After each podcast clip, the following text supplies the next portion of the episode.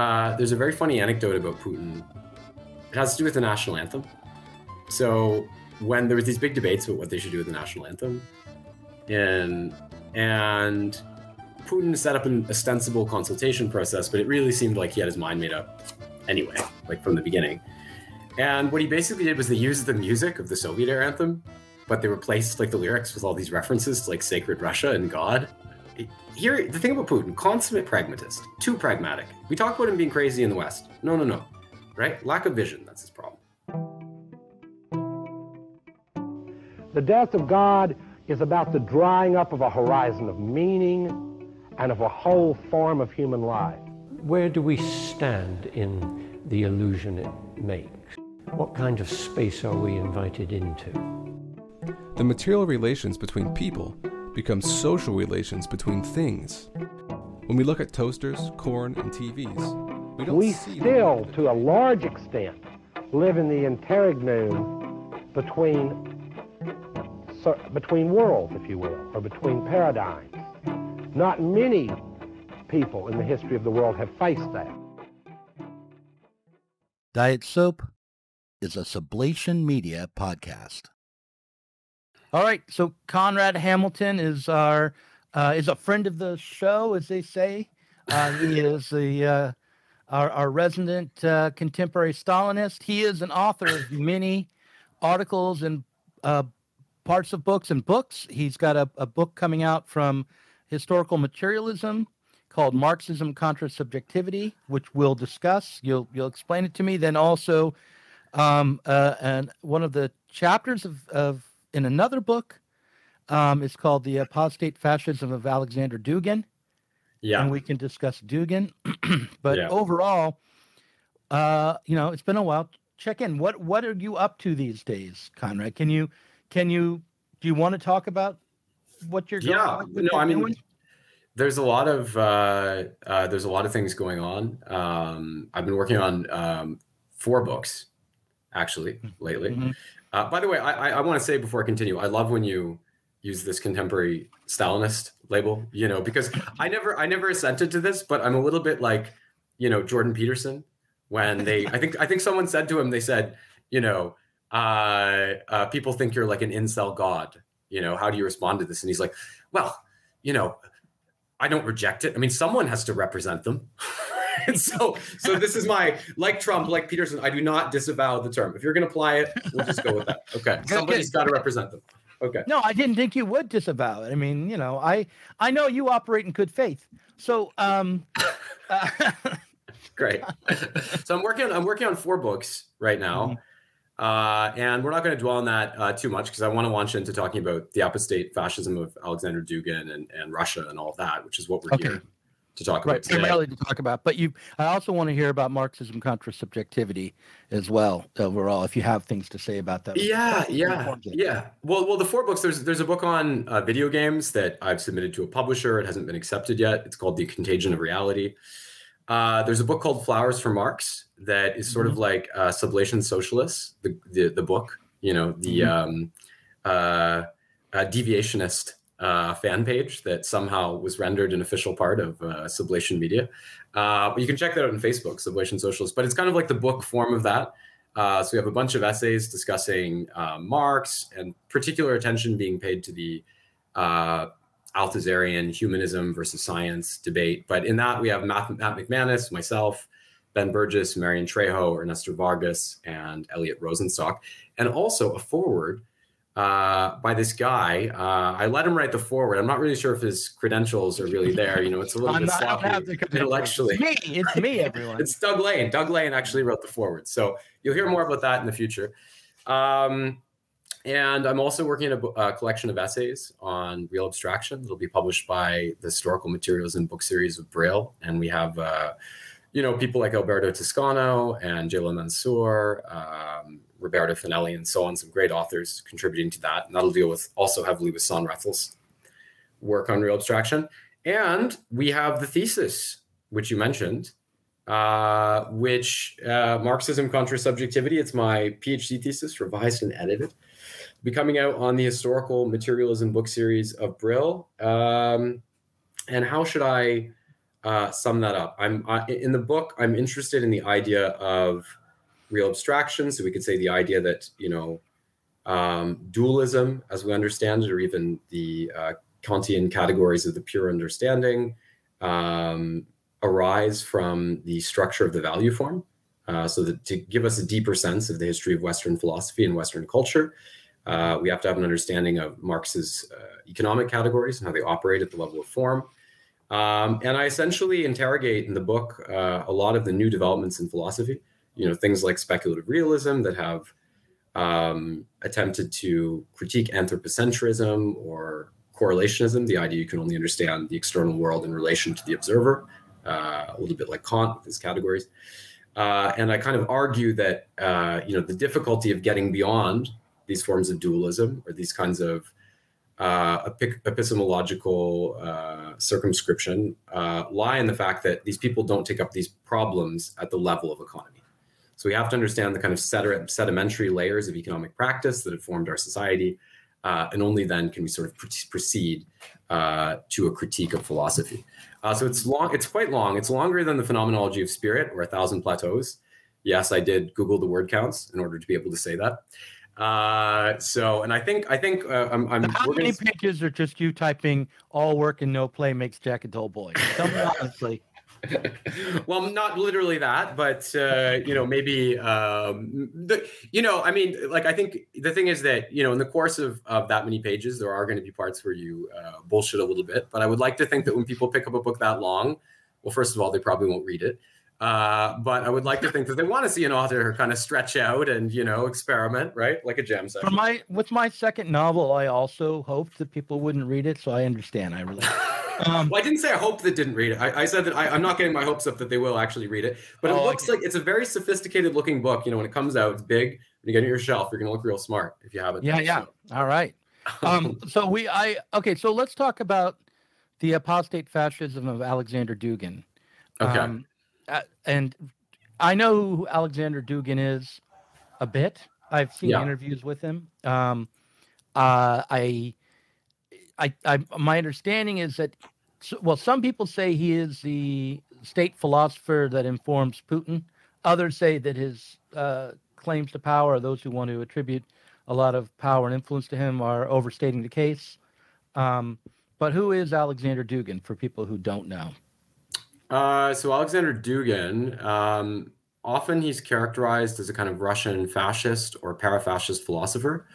Uh, this idea that he has a really decisive influence on Putin's politics, um, I think it was first sort of advanced by Foreign Affairs magazine.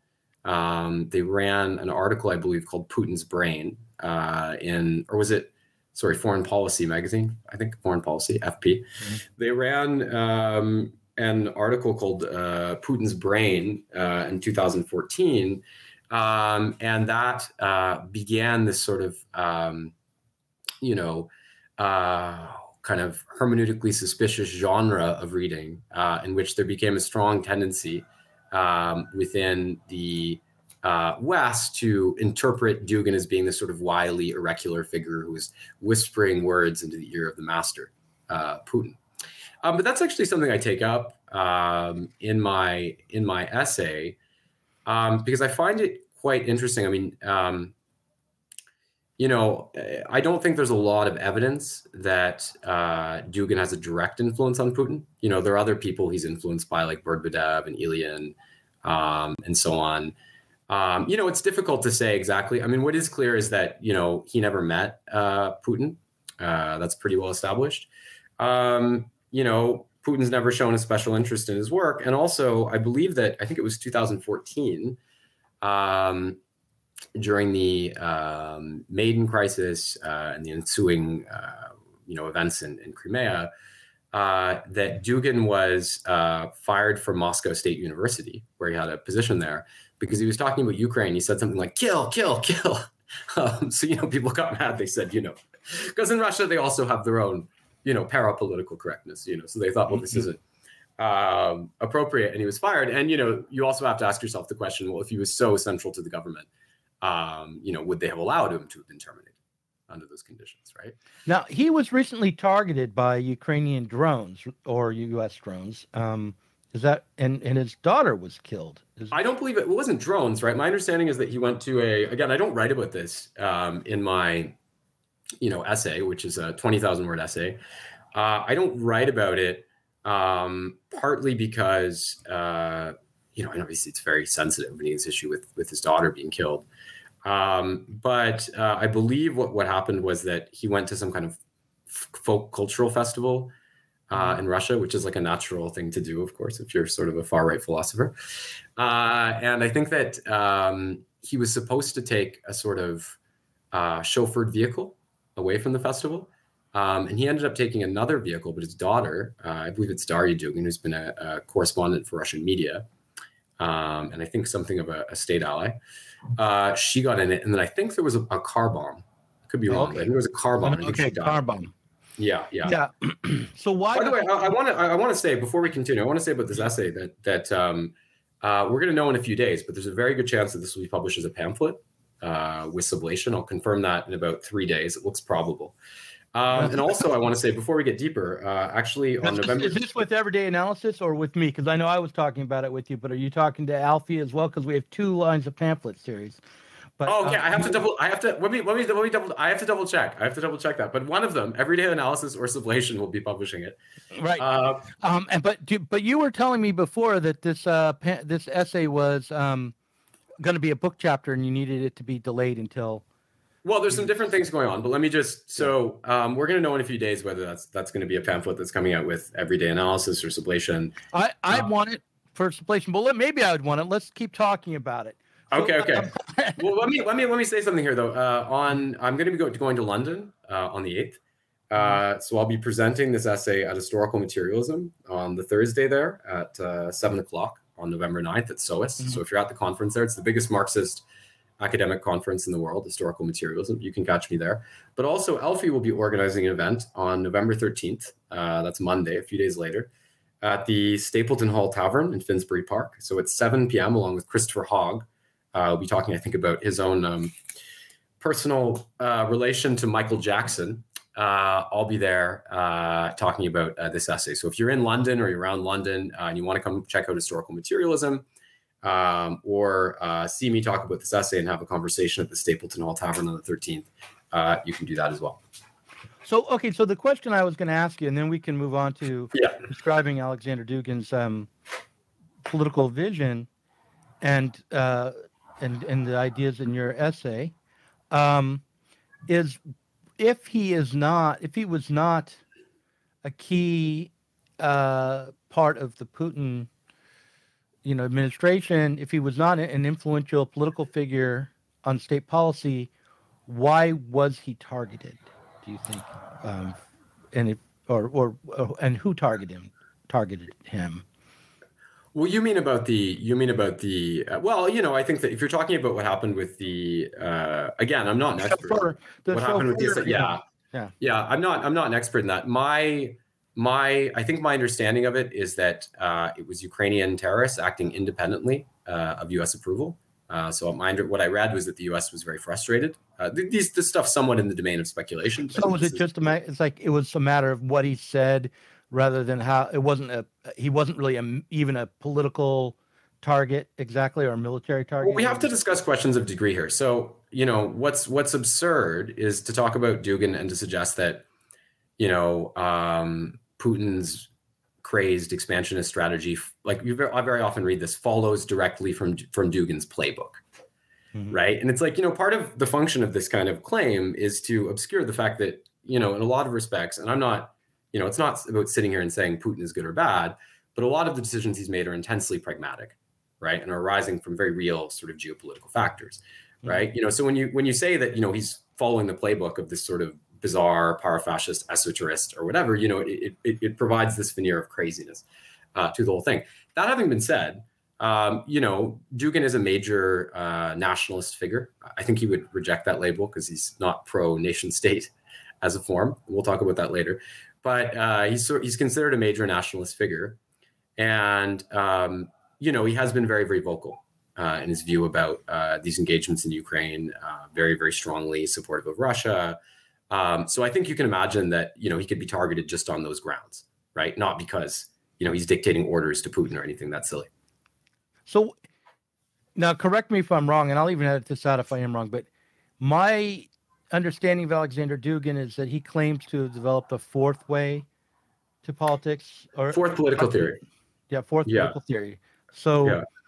so he, he's developed his fourth political theory that is not fascism, it's not Marxism, It's not liberalism. It's not it's liberalism. liberal either. democracy. yeah, it's not liberal democracy. Those are- none of the above. Yeah. he breaks the uh, the world up into three major strains of political thought, and those would Mhm. be the ones, right? Fascism, liberal democracy, or Marxism. yeah so we have to we have to kind of so i want to you know in my essay what i really want to and obviously it's connected with current events But what i really want to do is i want to um i want to again because i think an interesting question is why is it that dugin has begun begun to occupy this really inordinate place within the western imaginary? Why has his importance become so exaggerated? You know and, and i touched on this a little bit earlier Mhm. but i think there are two maybe fundamental reasons for this and i think one is because you know in many ways uh, dugin is the kind of thinker where i mean there's a lot of odious aspects to his thought but even more than his thought is odious if we carefully analyze it. Um, he makes a lot of declaratory statements about you know the west is you know the land where the sun sets and all is destroyed. And um, you know i'm my with regard to his thought in the 90s my work is more fascist than fascism and so on. So i think by establishing a link between him and the putin regime it kind of services this idea you know that putin equals hitler. And then i think you can take it one step further because i think that you know in the context of this kind of ridiculous russia gate you know and this sort of liberal equation which exists right? Like hitler equals putin equals trump you know and this kind of thing.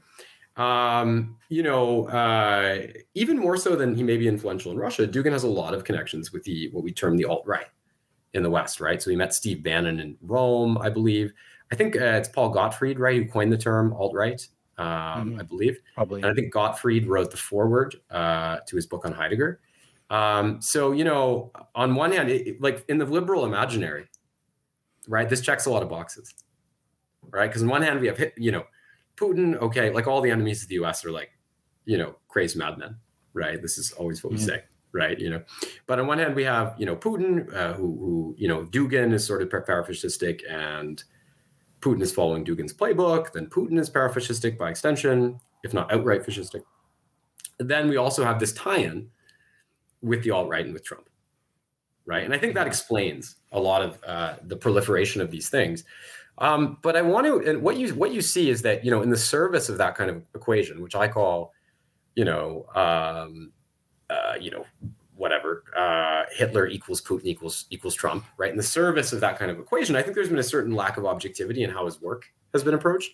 Um, so you know, by the way, I mean I'm, you know, I'm very much a Marxist. I have uh, plenty of qualms and disagreements with Dugin, obviously. Sure. You know, that like that should just go without saying to anyone yeah, watching. this. obviously. Yeah. Yeah, but I think that um, you know, I think that we should try to address it um, in an honest way. So if you look at people like you know Ronald Beiner or Marlene Laruelle, uh, actually even Matt McManus wrote an article called "Just Call It Fascism," which I respond to uh, at the beginning of my essay. But I want to stress that McManus isn't novel uh, in this respect. Um, and if anything, McManus, as you probably know, is a better reader than many, even if he, I think, has some of the same ideological issues. Um, one of the tendencies is to try to take what is, I think, a pretty complex system that Dugin sets up, um, and to just say this is fascism, to do a sort of reduction. Well, how Right. does Dugin distinguish his fourth political theory from fascism? Well, we'll get to the fourth political theory. We should start before we get to the fourth political theory. We should start with the '90s, maybe, right? Because Okay. that's that's where his thought starts. And you have foundations of geopolitics, and actually, it's a really big defect of most of the Western and American readers of Dugin that they focus very heavy uh, heavily on the fourth political theory and on his work that's influenced by Heidegger, uh, partly again to reinforce this equation. You know, Dugin's a Nazi like via Heidegger. Um, but really, one of the major defects is that they're not, most of them aren't very well equipped to actually understand Russian history. So they tend to ignore his work in the 90s a little bit more. Um, and that becomes an issue because it ends up obscuring uh, the extent to which I think Soviet and Russian culture uh, shapes his own sort of idiosyncratic worldview. So, you know, with Dugin, my, my understanding, so Dugin was part of the Yuzhinsky Circle. I think you pronounce it Yuzhinsky Circle mm. in Moscow when he was young. And he was part of neo-Nazi organizations like Pamyat. So very much, a, very much a fascist when he was young. And he was ostracized within Soviet society. I think the story goes that he was a sweet street sweeper, right? He couldn't access higher level of education because his views were so bizarre. And, you know, these people all, uh, they were sort of Hitler sympathizing and they loved like Evola and all this. So this is and after after the Soviet Union. Before, before, before, before. So before so in, in 1990, we're talking about, or the in the 80s. 80s. Okay, 80s. 80s. Okay. In the 80s, in the 80s, Dugin was I, I, would describe him as being, you know, just sort of a garden variety fascist. Now, how did the Soviet Union deal with fascists in their society at that time? Wait, what did he did he did he see the inside of a jail cell? Uh, what what kinds of things happened to Dugin at that time, or, or what was what was permitted? Yeah, in the United States, I would think you know you can be uh, a little fascist, you can go to your little meetings, you can print up pamphlets, but you're going to be completely ostracized and and fringe. But I would think that in the Soviet Union there would be far less tolerance for that kind of thing at that time, particularly maybe, but overall uh, than there was in the West. Am I wrong? No, you're you're completely right. And actually, um, this is what I was saying. So, Dugin was a kind of um, you know he's a fascist, right, and an occultist uh, in the '80s. Um, I mean, you could argue forever, but in a, in a less ambiguous sense, certainly more more mm-hmm. conventional. Um, and uh, you know, because of this, he wasn't able. Though I though I don't think he came from he came from a family of some education actually, and even today I believe he speaks something like five languages. So he's fairly literate and, and well read. Um, but he wasn't able to pursue higher education. I think it obstructed uh, his ascent. Uh, so I think he only did a little bit of higher education. I think eventually became like a street sweeper. Um, yep. And in this time, remember that even these people like you know um, Heidegger and so on. I'm trying to remember the name of. He wrote uh, Bibikhin, that's right. There was a Heidegger scholar, uh, not necessarily a Heidegger scholar, but but Beacon. It was this Russian scholar, and a lot of these philosophers like Heidegger, they weren't really considered appropriate for general consumption. Um, so you know what happened in the 80s is that Bibikhin was um, making basically archival notes uh, on Heidegger's work that were then being um, bootlegged, right, sort of samizdat literature, and then being distributed to some of these occultist groups uh, and things like that, which maybe can help explain his later predilection for Heideggerianism, though that develops a little bit later. But so he starts out as this kind of, you know, um, not so different than, uh, you know, a run of the mill sort of fascist fascism. But then there, you know, what happens, things start to change when the Soviet Union falls, uh, or as the Soviet Union is in the process of collapsing. So, um, you know, we know the story, right, about uh, Gorbachev, right, and the August coup and all these kind of things, the aborted August coup, you know, and the the, the sort of chaos throughout the Eastern Bloc and all this. But uh, I think one thing we don't tend to talk about a lot is some of the ideological changes that were taking place in that time. So, um, you know, there was a, a, thinker in that time called Alexander, I hesitate to call him a philosopher, but he was called Alexander Prokhanov and um, Prokhanov began to develop a new interpretation of Marxism, we might say. Um, one it might be charitable uh, to call it that, but but Prokhanov's basic tendency uh, was to read Marxism um, through the prism, you know, kind of jettisoning a lot of the you know the scientific epistemology and a lot of the uh, core historical materialism and reading it through the prism of Russian culture, right? Um, so suddenly, you know, like distinctly Russian identity um, became, um, you know, the Soviet Union became a manifestation of that potentially. Um, and you see this because, like, you know, people had been geopolitical allies or were anti-Western, perceived as anti-liberal democracy. In any case, he would characterize them as like orthodox. So he would be like, "Oh, Yasser Arafat, orthodox, like Fidel Castro, orthodox, Jean-Marie Le Pen, orthodox." Right?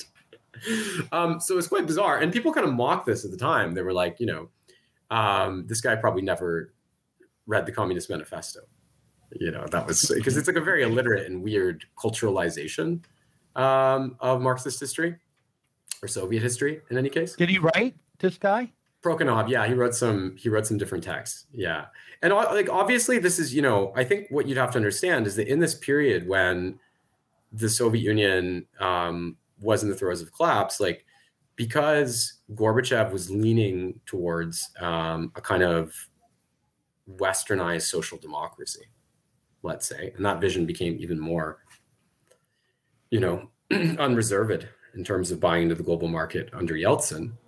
Um, you know, what you had in Russia, if you look at people who are skeptical about the changes with the collapse of the Soviet Union, the two groups you had were kind of far left. You had like your hardcore kind of Stalinist, okay, we shouldn't bring this down, right? Mm-hmm.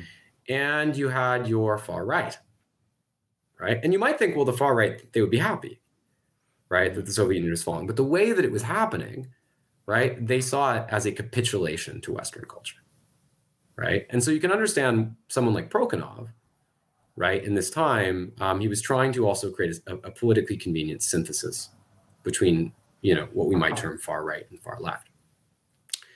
So with Dugin, you know, Dugin had been a pretty conventional fascist, but then he starts to read, he starts to expose himself to Prokhanov um, and his views begin to change. So, in several pieces, he writes something in the early 90s called The Great War of the Continents. And in it, he outlines a lot of what we're going to see later in, I think, his longest book, Foundations of Geopolitics. Um, and there he's really influenced by, he starts the essay, it's really funny. He says, Well, a lot of people have talked about, you know, the Judeo Masonic form of conspiracy. Uh, but he said, I'm going to put that aside for today. Kids, we're going to talk about something else, right? Another conspiracy that we haven't adequately paid attention to. Uh, and this for him is sort of the geopolitical conspiracy. So, the, you know, Halford Mackinder, and I'm not an expert in Mackinder, but Mackinder uh, divides history between continental and Atlanticist powers, right? So, you know, um, a quintessentially Atlanticist power would be like Carthage, which is sort of like, you know, um, porous and uh, loosely regulated, um, you know, and based on kind of the self transformation of its own horizons through sea travel. Whereas a quintessentially continental power would be uh, Rome, right, with like strong military order, uh, you know, continentally based, you know, authoritarian government, and so on, right? And you know, getting away. What happens at this point?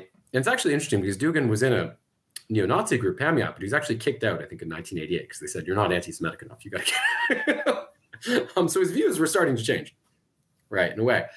And what he does in this essay, The Great War of the Continents, is uh, he argues that you know the real antagonism that guides history isn't you know uh, you know Jew and non-Jew or uh, you know proletariat and bourgeois or social classes or whatever, but that it's really sea powers and land powers, right? You know, Atlanticist and sort of thalassocratic, uh, or sorry, uh, sea, sea powers and land powers, right? This is what he does. Hmm.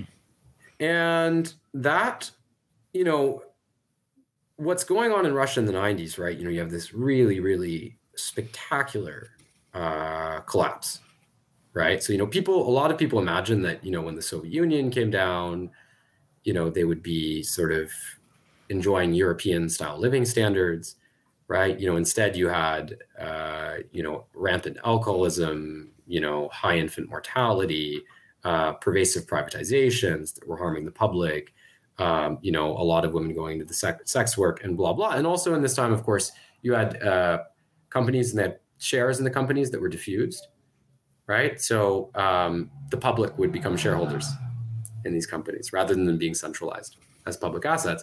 But then people were so desperate and they didn't really understand commercial practice that, uh, you know, sort of savvy quasi entrepreneurs who flourished in the latter part of the Soviet period, they were buying up these shares and they would later become the oligarchs. Right. I want to ask you a question. You just mentioned Sure. something. I want you to go over it again. So you mentioned um, that he did he read or did he write a book about geopolitics? Well, so he like his break with more traditional forms of fascism comes in the early 90s with with a serialized essay called The Great War of the Continents. And that's where you have the introduction of the thesis of Mackinder being very important as a replacement for kind of the Judeo-Masonic conspiracy model. Mhm. Which eventually, you know, at that point he's a bit equivocal. Eventually he comes to at least, you know, So, to, to So thoroughly deny that. But a few years later, I'm gonna say a few, a few years later, I want you to help me with my general education here for a moment. And the term geopolitics gets thrown around a lot. Um, Okay. But does it have its own theoretical basis? Like, I mean, uh, is um, it, the the idea of geopolitics is to try to explain the Yeah. conflicts in the world, yeah. and what the basis of of of those conflicts are. So there's a long history. There's a long history in human thought of like geographical determinism. Right. Um, so you know you can look at Montesquieu, and he does this. I'm not an expert in the contemporary tradition of geopolitics, but my understanding is that Halford Mackinder is usually, can you know, considered to be, uh, you know, the author of it. And one thing that that Mackinder really stresses, uh, from an American standpoint, um, is the need to avoid uh, a union between Russia and Germany, because if Russia and Germany were ever to work together, right, it would pose a kind of existential threat uh, to the Anglo-American power. I may be vulgarizing a little bit in my presentation, but this becomes very No. important for, for doing. Right. So just I want to underscore that fact. look, and it may be. Uh, I was in New York recently, and a Marxist friend of mine was saying, "I can't believe there are so many people claiming to be experts in geopolitics these days." And he was just like, Mhm. and he just thought that it was like a, a massively reactionary, like a symptom of of of, of right wing reaction having taken its whole uh, like gripping yeah, public imagination, Yeah. right? And and I just didn't. I'm just like, well, yeah, geopolitics. It's like the politics between different regions in the world, and but so I it just didn't even I didn't even grasp it. The point is that this is an alternative uh, way of theorizing, uh, but and explaining why nations or regions or ethnicities go to war. yeah, and sometimes, sometimes, like you know, I think it it, it tends to be, you know, I think it tends to be somewhat historically insensitive and essentializing, which is why you could. Uh, and I think it's had a lot of, you know, um, again, I'm not an expert in this, but I Right. think It's it's had a- yeah, these are sea, seafaring folk. Yeah. always going to go to war with the land. yeah, yeah, yeah, yeah, yeah. So, so you know, but I also know that in the Soviet Union, they actually banned geopolitics because they claimed it was like reactionary. So that's another right. interesting Exactly. thing. Yeah. Yeah. yeah, Okay. So yeah. Right. And that's part of, I think that's worth like, you know, pausing to note. yeah, uh, because so many people like are going on TV these days, as my friend pointed out, and it just I was oblivious to what he meant with the little like underneath their names, like you know, so and so geopolitical analyst or geopolitics yeah. expert. It's like okay, so well, I think there's I think there's kind of an esoteric and an exoteric way of using it. I would be really interested to explore like how it sort of came into mainstream usage like that because I think now the term is often used very loosely. Um, you know, it needn't imply like ge- geographic determinism, for example. right. Um, yeah it may not like people using the term may not directly mean it but there is this sort of i don't know. I've noticed there's this sort of realist uh, uh, presumption or presupposition that gets thrown around even by people who don't outright claim to be realists. And yeah, like when they talk about uh, well you have to understand that you know these two nations are at war you know th- when, just when you think about geopolitics as the politics of conflict and war. Yeah, right? You're like yeah. essentializing Mhm. uh, conditions that we really don't want to essentialize. Anyway, go, go on. Sure, sure. Yeah. Yeah. Well, so his break with with the Judeo-Masonic conspiracy. Mhm. I, I feel so silly saying these words, and really, honestly, uh, No, is- that, it's another. It's a, another theory like geopolitics. his break with the his break with the Judeo-Masonic conspiracy. Um, it occurred uh, with the Great War of the Continents, but the result of that drift uh, was the publication of the Foundation of Geopolitics, which came out in 1997. And that was actually compiled based on. Now, I remember, remember I was talking about the instability experienced in Russia in the 90s. One of the big questions in this time was, you know, what are we, what are we going to be, right? you know, Mhm. and people weren't really sure. Um, you know, and I think that what was going on in this period was that Boris Yeltsin had uh, evinced uh, a great deal of uh, support for the idea of westernization. Um, you know, they'd thrown open the doors to private capital. They tried to cozy up to the West. He said, you know, to the to the sort of components of the Soviet Union, take as much sovereignty as you could swallow.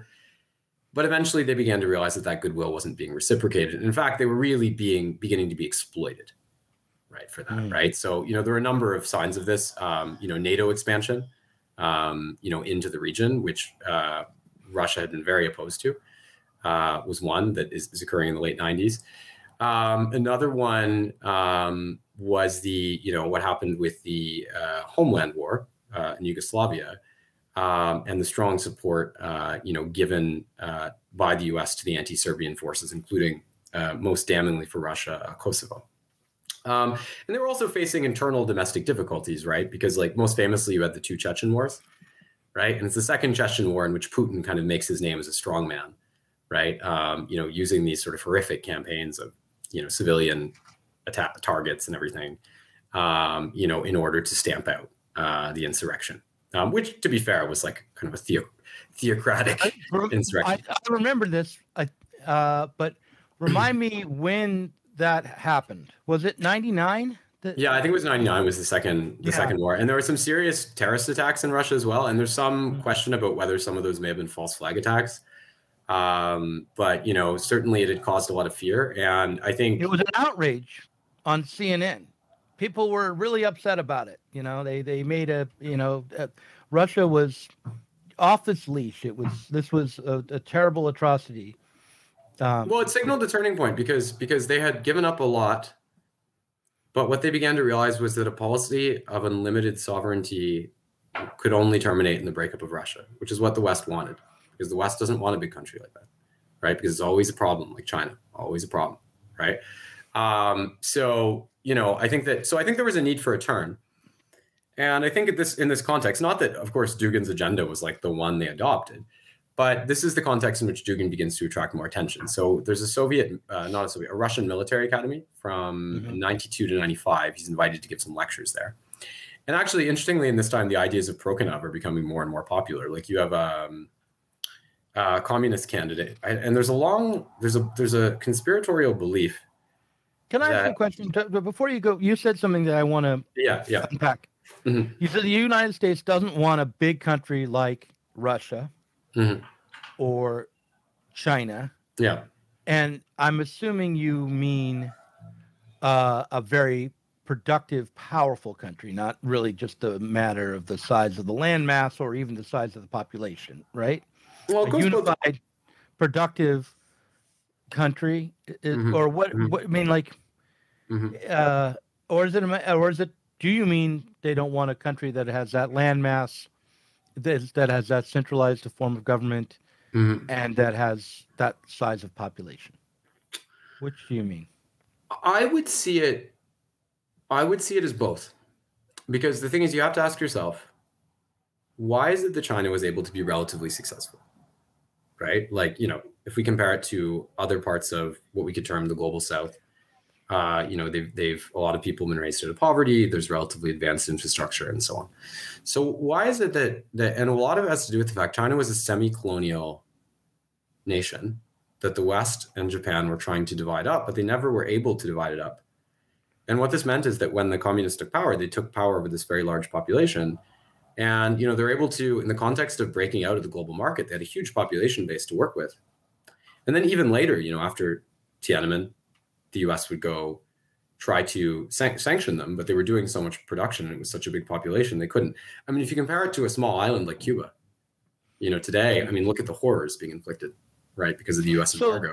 the, the combination, I mean, the, the population size and the productivity are not disconnected, right? Yeah. They, Mhm. But, but, um, I mean, there are two things about having a big population. One is you can have very large armies, Mhm, mhm. and the other is you can employ a massive amount of people and be very productive, Yeah. right? Mhm. And the idea that you do that under one political order or one state means that you you you can create a, a power in the Yeah. world. That's credible, a credible power, a power both in terms of economic prowess and productivity and militarily.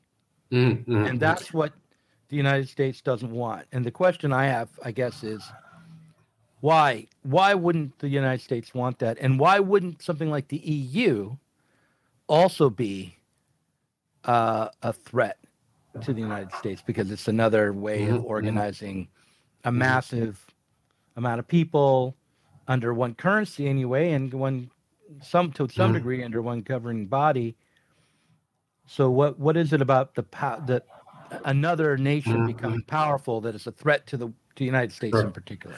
Well, uh, you know, and I want to get back to Dugin in a second, but I'll just Yeah, say right. that if you look at the EU, uh, you know, to a large extent, its interests, uh, you know, in terms of you know parity of wealth uh, and exploitation of uh, you know foreign rents and so forth, um, they are partly united with the United States, right? You know, and by the very nature of how much poorer they are, you know, countries like Russia and China are going to end up on the other side of the coin. You know, and we see we see the way that they Well, the, cultivate the connections. difference with- is that, I mean, but okay, so they're foreign foreign rents. The fact that they collect foreign rents and the United States collects foreign rents, and by Yeah. that you mean, uh, what exactly? That you're you're talking about?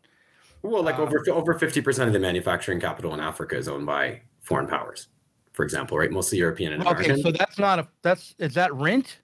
you could call it rent. Yeah, sometimes economists will. Piketty uses that terminology, for example. Okay, Yeah. uh, uh, and on what basis is that considered rent? Well, it's the idea that you know you're able to because like those resources reside there, but you know because of the investments that have been made by the West, they're able to uh, shave off like a huge amount of what they're generating, right? Um, you know, and the idea is that you know if you have that sort of preferential position with respect to you know much of the uh, global South or what we might term the developing world, uh, that you can see how there's a basis for common interest. Uh, but that we shouldn't we shouldn't my overextend that. understanding of the term rent is that it is uh, a, a, a portion of the surplus value produced that doesn't actually uh, go that that isn't itself productive. You know that Mhm. like you so like you pay rent to a landowner for the right to use Yeah, land. yeah, it's a different, it's a different, it's a different use of the term. or you or you might be Mhm. paying rent in the form of um, Mhm. Uh, paying for the right to buy somebody's uh, intellectual property or rent their you know intellectual Mhm. property but it's a matter of property relations and so i guess owning the factories um, means that uh, in a way but if you own the factory but someone else owns the company Mhm. then they would be paying you rent but if you own the factory and you're producing goods and you're producing real Mhm, mhm, commodities, and that's part of the Mhm. productive economy, not the financial economy. I would think. mhm, So mhm, the question is, so you're exploiting the working class, but not the whole nation necessarily. Well, so so if you look at countries that if you look at countries that are able to rise out of you know what we might term third world conditions, um, you know, and um, whether it's you know, and they they really vary, but whether it's China or Japan or Russia or whatever you want to talk about, um, you know, they've done so uh, because they've established domestic control. In other words, like they're not you know dependent on Western firms coming in, you know, and taking these giant cuts, right? Well, and I you know that in the case of Japan, they there was a huge relationship between foreign U.S. investment and. Uh, Oh yeah, no, no. After, after, but the thing is, like the U.S. actually, in their attempts to build up Japan as a counterweight to China, they knew that you know part of the idea here was to uh, have a strong Japan, right? That served as uh, an alternative ideological template in Asia, um, and that also would be, lo- you know, loyal, loyal to the Well, no, U.S. th- I mean Japan was important to build up productively, and and in order to have Yeah. bases and also raw materials to engage in the Cold War. Yeah, so they did two things. They gave them massive technology transfer. They handed over U.S. technology free, which for a lot of places they will not do. And the second thing is they let Japan, like even you know companies like I think Toyota is forty nine percent uh, public control. They let them have a sort of Keynesian policy of you know national ownership and so on. But you know if you look at if you look at ascending right out of the depths of poverty, it's really really important to have national ownership. And we can talk about you know, socialism is another thing, but the- the- but- right, so that's your so that's in the background of your uh there is that and, and somehow or another uh because of I mean I just I well we'll have to pick apart why I mean I think there are reasons why Mhm. The EU isn't considered a threat Mhm. right now. Of course, Mhm. not so long ago, Europe was at war with itself. So, um, Yeah, and yeah. and none of these things really hold. Um, but but uh, in any case, the the theory that Dugin has Mhm. uh, around geopolitics, or that you're and you're telling the story of, to go back to that, you're telling the Mhm, story of how Mhm. Dugin developed, and it and it had to do. You're you're saying that it had to do his uh, his rise had to do with confronting U.S. imperialism in Russia. Yes, yes, very much so. So if we look at this book, so he did these lectures at a Russian um, military academy, and remember at this time that that um, you know the big question in Russia is where do we go now, right? And you're seeing the, the, the sort of failures of Yeltsin era policy in this time. And in Foundations of Geopolitics, what Dugin argues is this is where you have this idea of red brown, right? And Dugin begins from the fascist premises to some extent of his younger the self. fascist the fascist premises being uh, the the anti-Semitism. No, he doesn't start with anti, he doesn't start with anti-Semitism, but this is to say that he, the, the book is sort the of in a, importance of the folk and the nation or the yeah, well, not necessarily, well, not the nation as we'll see, but but let me elaborate this. Okay, okay. He's- he doesn't so say the- what, are the fascist premises? Just what well are let me let me explain this let me explain this so the book is best understood as a he wants to propose a synthesis of fascism and communism right and in order to support this synthesis he wants to argue that both fascism and communism have, are endowed with structural flaws which have prevented them from being as successful as they could be right so uh, when he looks at fascism you know the seed of which and there's a number of examples like he has this great affection for Japan, for example, but perhaps the most notable manifestation of it is Germany, right? When he looks at fascism, what he sees is that, you know, fascism is in a paradoxical position because it appeals to uh, sort of the pre modern society, right? You know, this sort of autochthonic essence, right? Which is outside, you know, kind of the degeneration of liberal modernity. Right? But for Dugin, the problem is that then fascists become obsessed with race and nation, right? And for him, he's like, race and nation are modern categories, right? The nation state, right? Mm-hmm. You know, race as a defined biological notion. So he sees fascism as having betrayed itself, right? As having gone awry because of its belief in these things. And I know this is amazingly eccentric as an argument, particularly by Western Well, I don't know. I mean, I think he might be onto something there. Race and and uh, nation are both modern categories. So if you're going to break with modernity, you would want to break with those categories. Yeah, well, it's, it all works. He's not a, he's not a, you know, again, like Dugin, you know, like again, I find a lot of his thought odious, but So does he Um, turn to religion or uh, cultural tradition uh, rather than these categories of race and nation? so he has a strong relation to orthodoxy, which because of my own part, like I'm going to focus more on some of the Soviet stuff because it's more important, but also because I don't have a, as good a knowledge of orthodoxy as I would like. But the, but what he argues is that in order to supersede, uh, you know, this failed rendition of fascism that we saw in the in the uh, 20th century, what we need is to look to communism, right? Now, for him, if we look at the history of communism in Russia, he he sees communism now. Fascism's flaw was that it went too far in the direction of race and the nation. The fault of communism is that it became too uh, immersed in a kind of universalist angle, according to which we need, you know, global revolution and and so on and so forth. And in doing so, it lost sight of the importance of localized culture, right? Or or maybe imperial or regional culture, right? Um, you know, so he when he talks about the history of communism in the Soviet Union, he uh, delineates between uh, good kind of national communists, right, who participated in the Russian spirit, you know, and and and were realizing communism in a way that was authentically premised by Russian history, right? So uh, Lenin is one, but his big guy above all is Stalin, right, as being the uh, definitive Russian cultural kind of communist. Uh, and then he talks about sort of the degenerated universalist uh, school of communism, right? Um, that rejects uh, these more localized features and you know simply seeks a kind of global revolution and so on. And for him, uh, archetypal figures who embody this would be, for example, Leon Trotsky, right, with the theory of permanent revolution, um, or uh, Mikhail Gorbachev, uh, whose actions ultimately led uh, to the dissolution of the USSR, right? So uh, what he wants to say is he wants to say that you know fascism has something to offer communism, which is a you know more acute and profound appreciation for uh, culture and history, right? Uh, you know the ethnos, you know, and all of this. Um, but communism also has something to offer fascism, which is the refusal of these modern categories of race and nation, because the Soviet Union was a really unique, right? Um, because you know while they did engage in the persecution of certain groups, I mean it had long held an officially anti-racist position. Um, they'd done a huge amount to assuage tensions, uh, and also it was a kind of supranation that wasn't really precedented before that, right? Um, and that provides the template um, in a strange way uh, even for the European Union.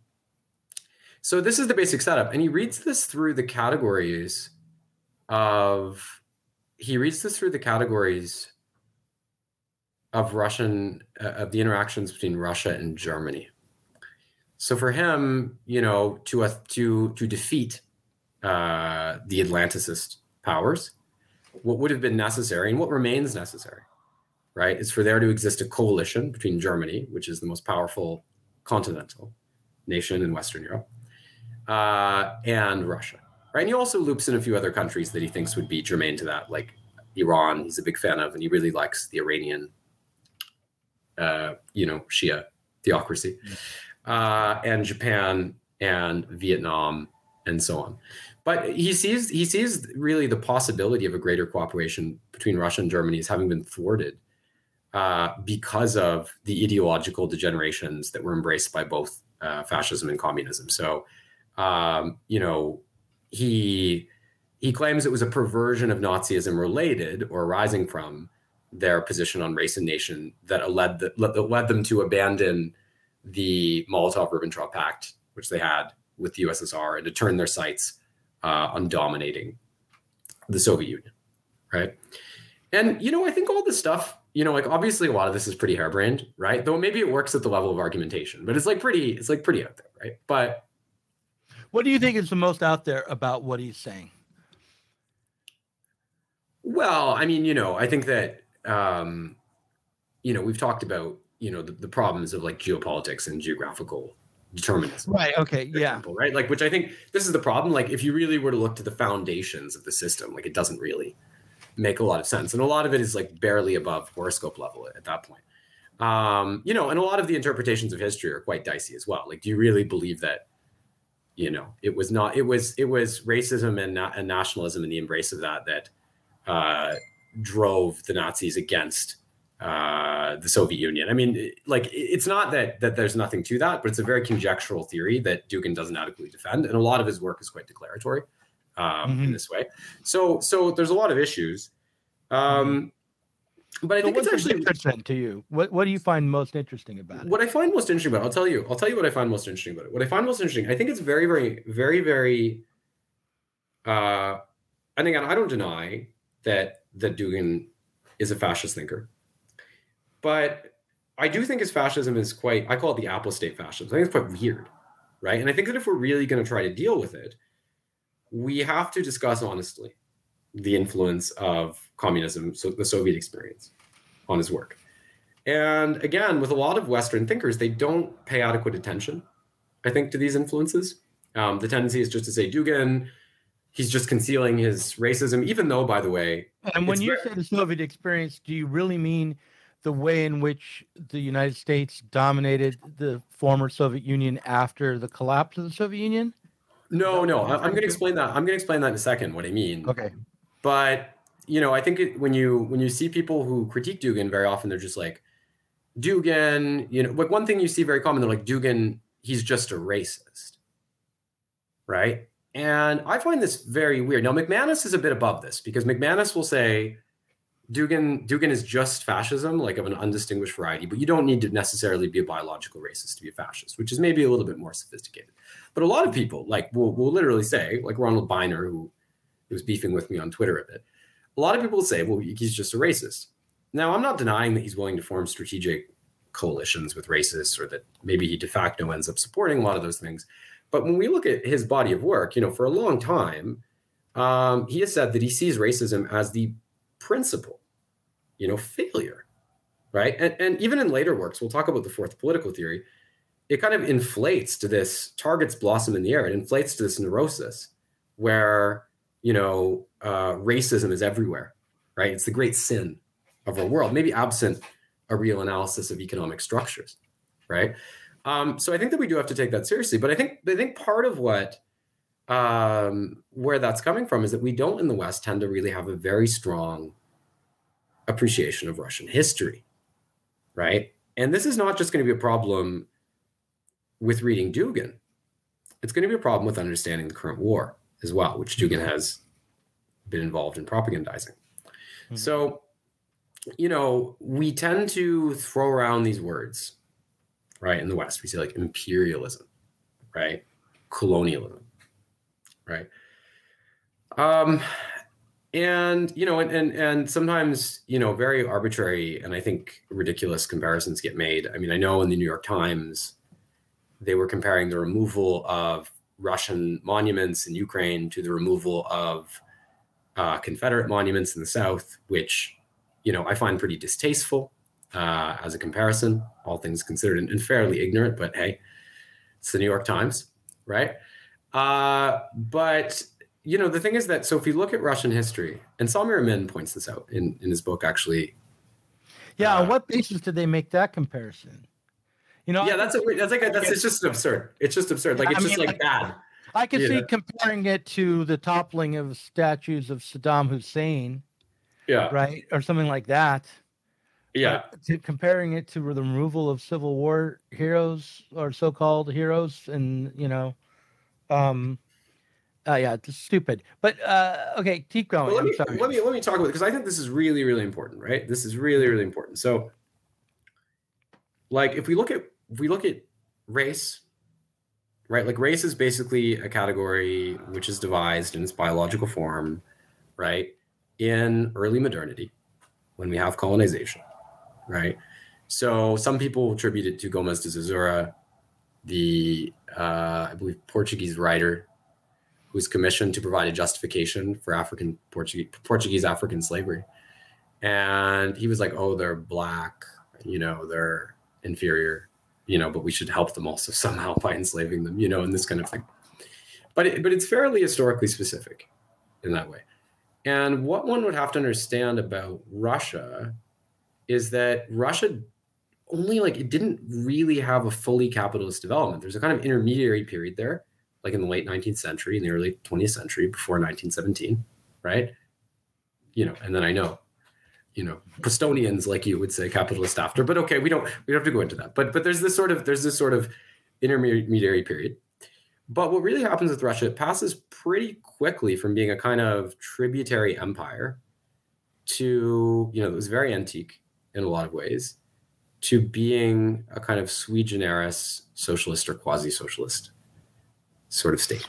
Right i mean at the beginning of the russian revolution one of the tasks, however you want to think about what capitalism is, one yeah. of the tasks of the uh, Soviet government of, that Lenin took up was industrializing Absolutely. Russia or Soviet the Soviet Union. So, you know, and dealing with the peasant farmers was a big aspect of what their policies had to be about in you know the early part and all the way up I think into the 50s of in the Soviet Union. So like yeah, obviously we're not talking about the same level of technological and economic development in the Soviet Union yeah.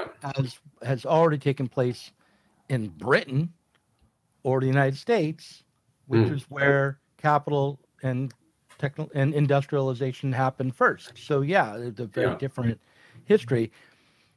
Sure.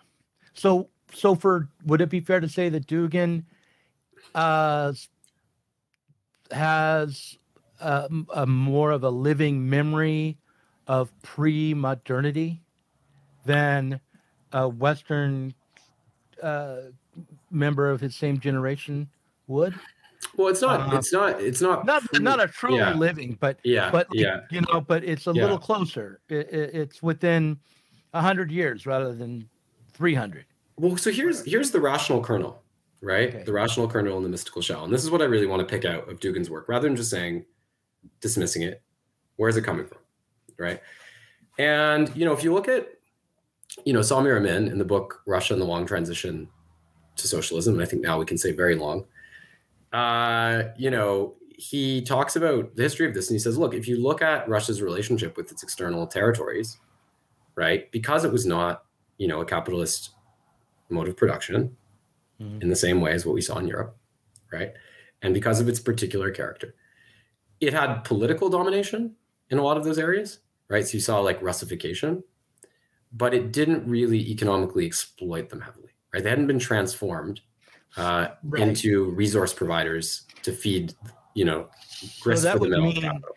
That would mean, but through the use of military might, uh, Yeah. primarily, there would be political domination in regions, but the day-to-day lives of people were left largely uh, alone in terms of the way their pro- their productive activity went and the forms of everyday life. Would that yeah, channels fair? channels of tribute were restructured, but you didn't have something like a core periphery divide, right? That was like this line that separates, you know, the wealthy capitalist nations from exploited uh, sources of resources in in the less developed world. So, and then this even this even becomes more because rather than like in the way that Ataturk would, like trying to follow a Western style model of development, um, when the Soviet Union starts, they try to create something novel. Why is that core periphery so important? Am I right in thinking that it had to do with more autonomy for the local populations th- that were not that had been conquered by Russia?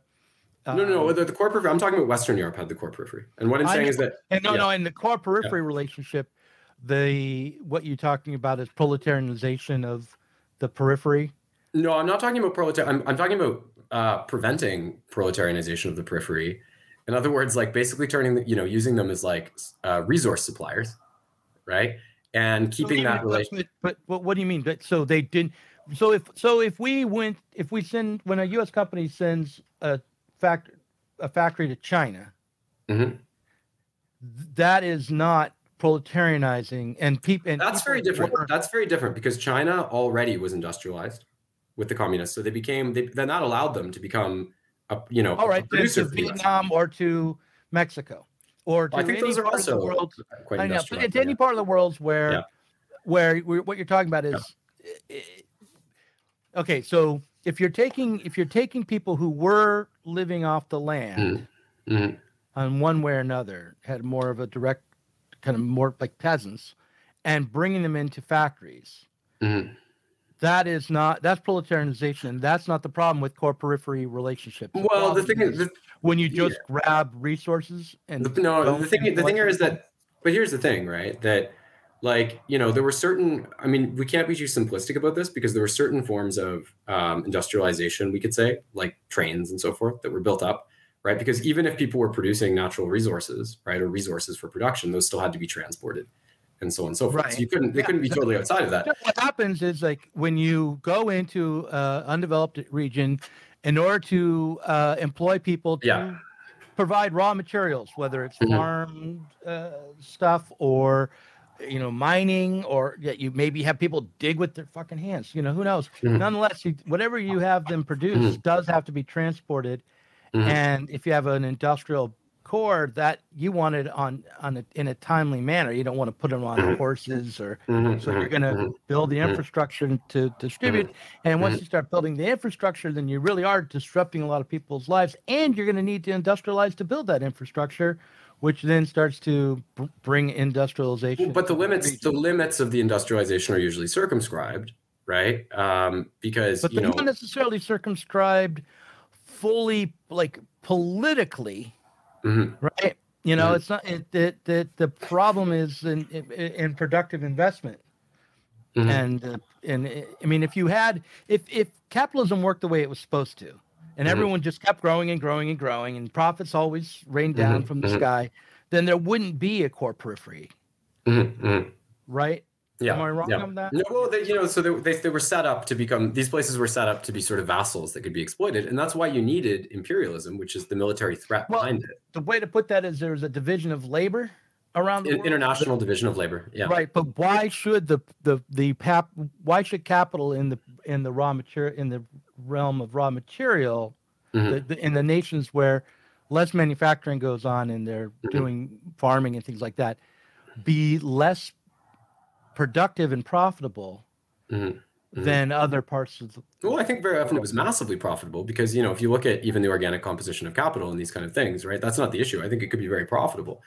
Um, I think the what what's very Well, okay, important. so produ- and value producing both right so that you Yeah. uh, ma- majorly contri- contributing to the surplus so that everyone Yeah. who's involved got a nice living wage and then they also through the world market would have access to the manufactured goods from other parts of the world so uh, you know if there were if the if there was a living wage to proletarianized agricultural workers in the global south and a world market where Mhm. all these dis- goods were distributed around the world then there would be no reason for the wages of the global south to remain so low over time um, eh, but the problem is, is that you these eh, what you have is constant crisis Well, what you have is you have you have a militarily you have militarily enforced exploitative relations. You have the military comes in in order to enforce the outcomes of those crises Yeah, yeah, yeah. You have you have super exploitation of labor. Um, you have the breaking up of resistance of that. You what, have super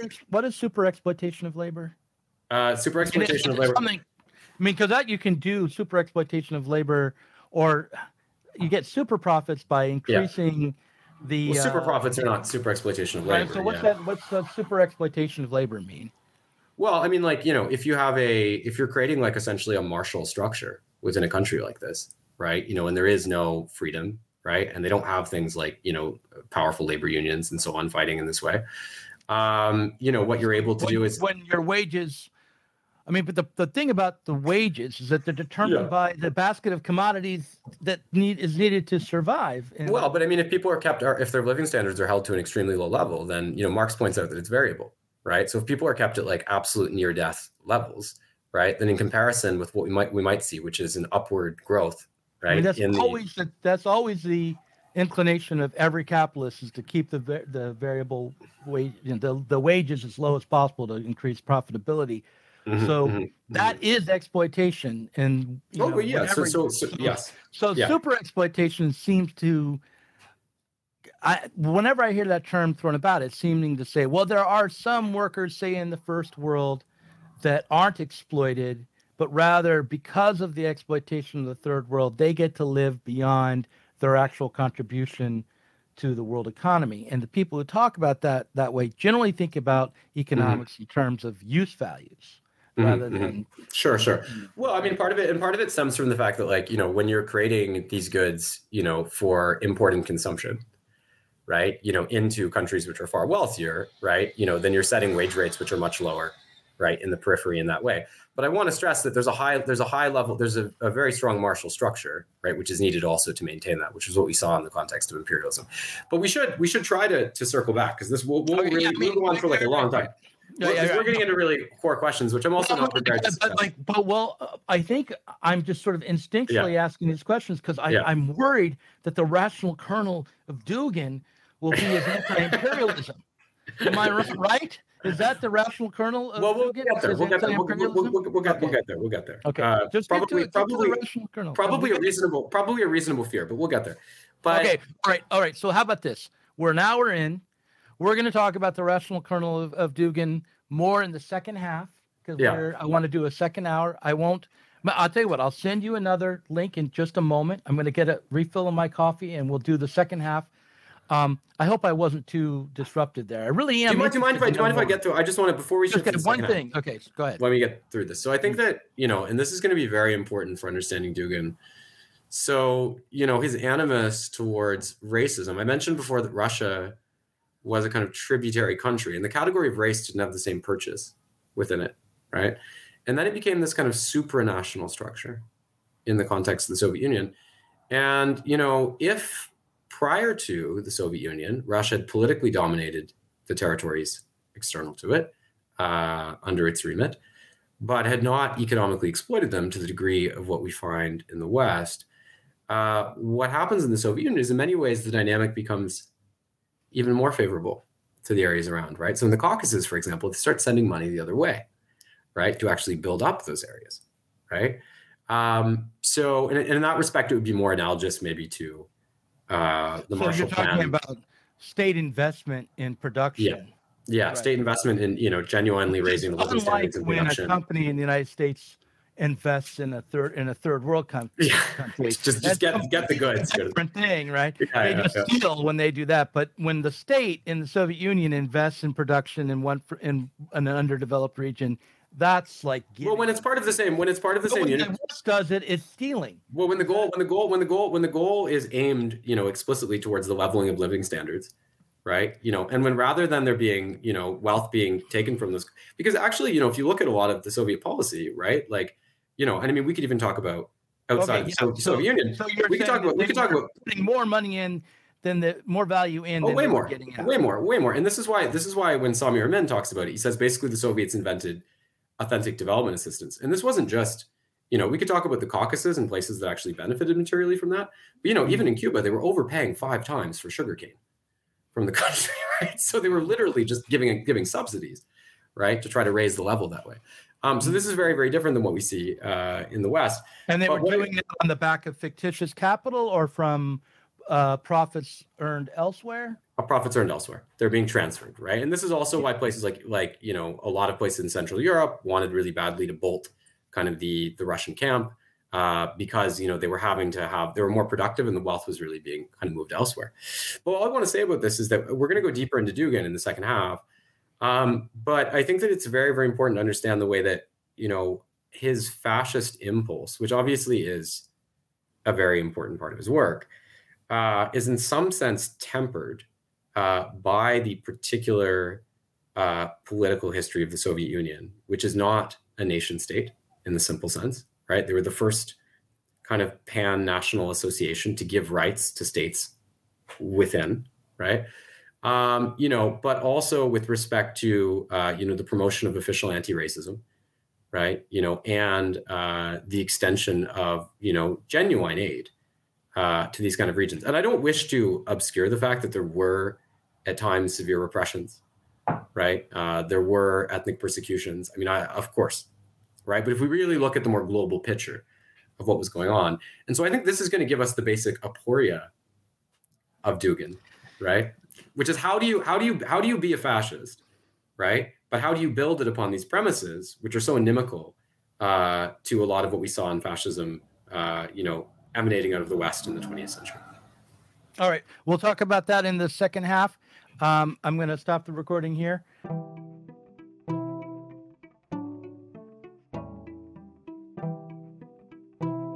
If you enjoyed this conversation, please do consider supporting us on Patreon. Our patrons help to make sure that Sublation Media can continue to provide interviews, videos, books, and articles that are critical of the left from the left. If you are tired of remaining stuck within bourgeois ideologies and politics, help us sublate them both.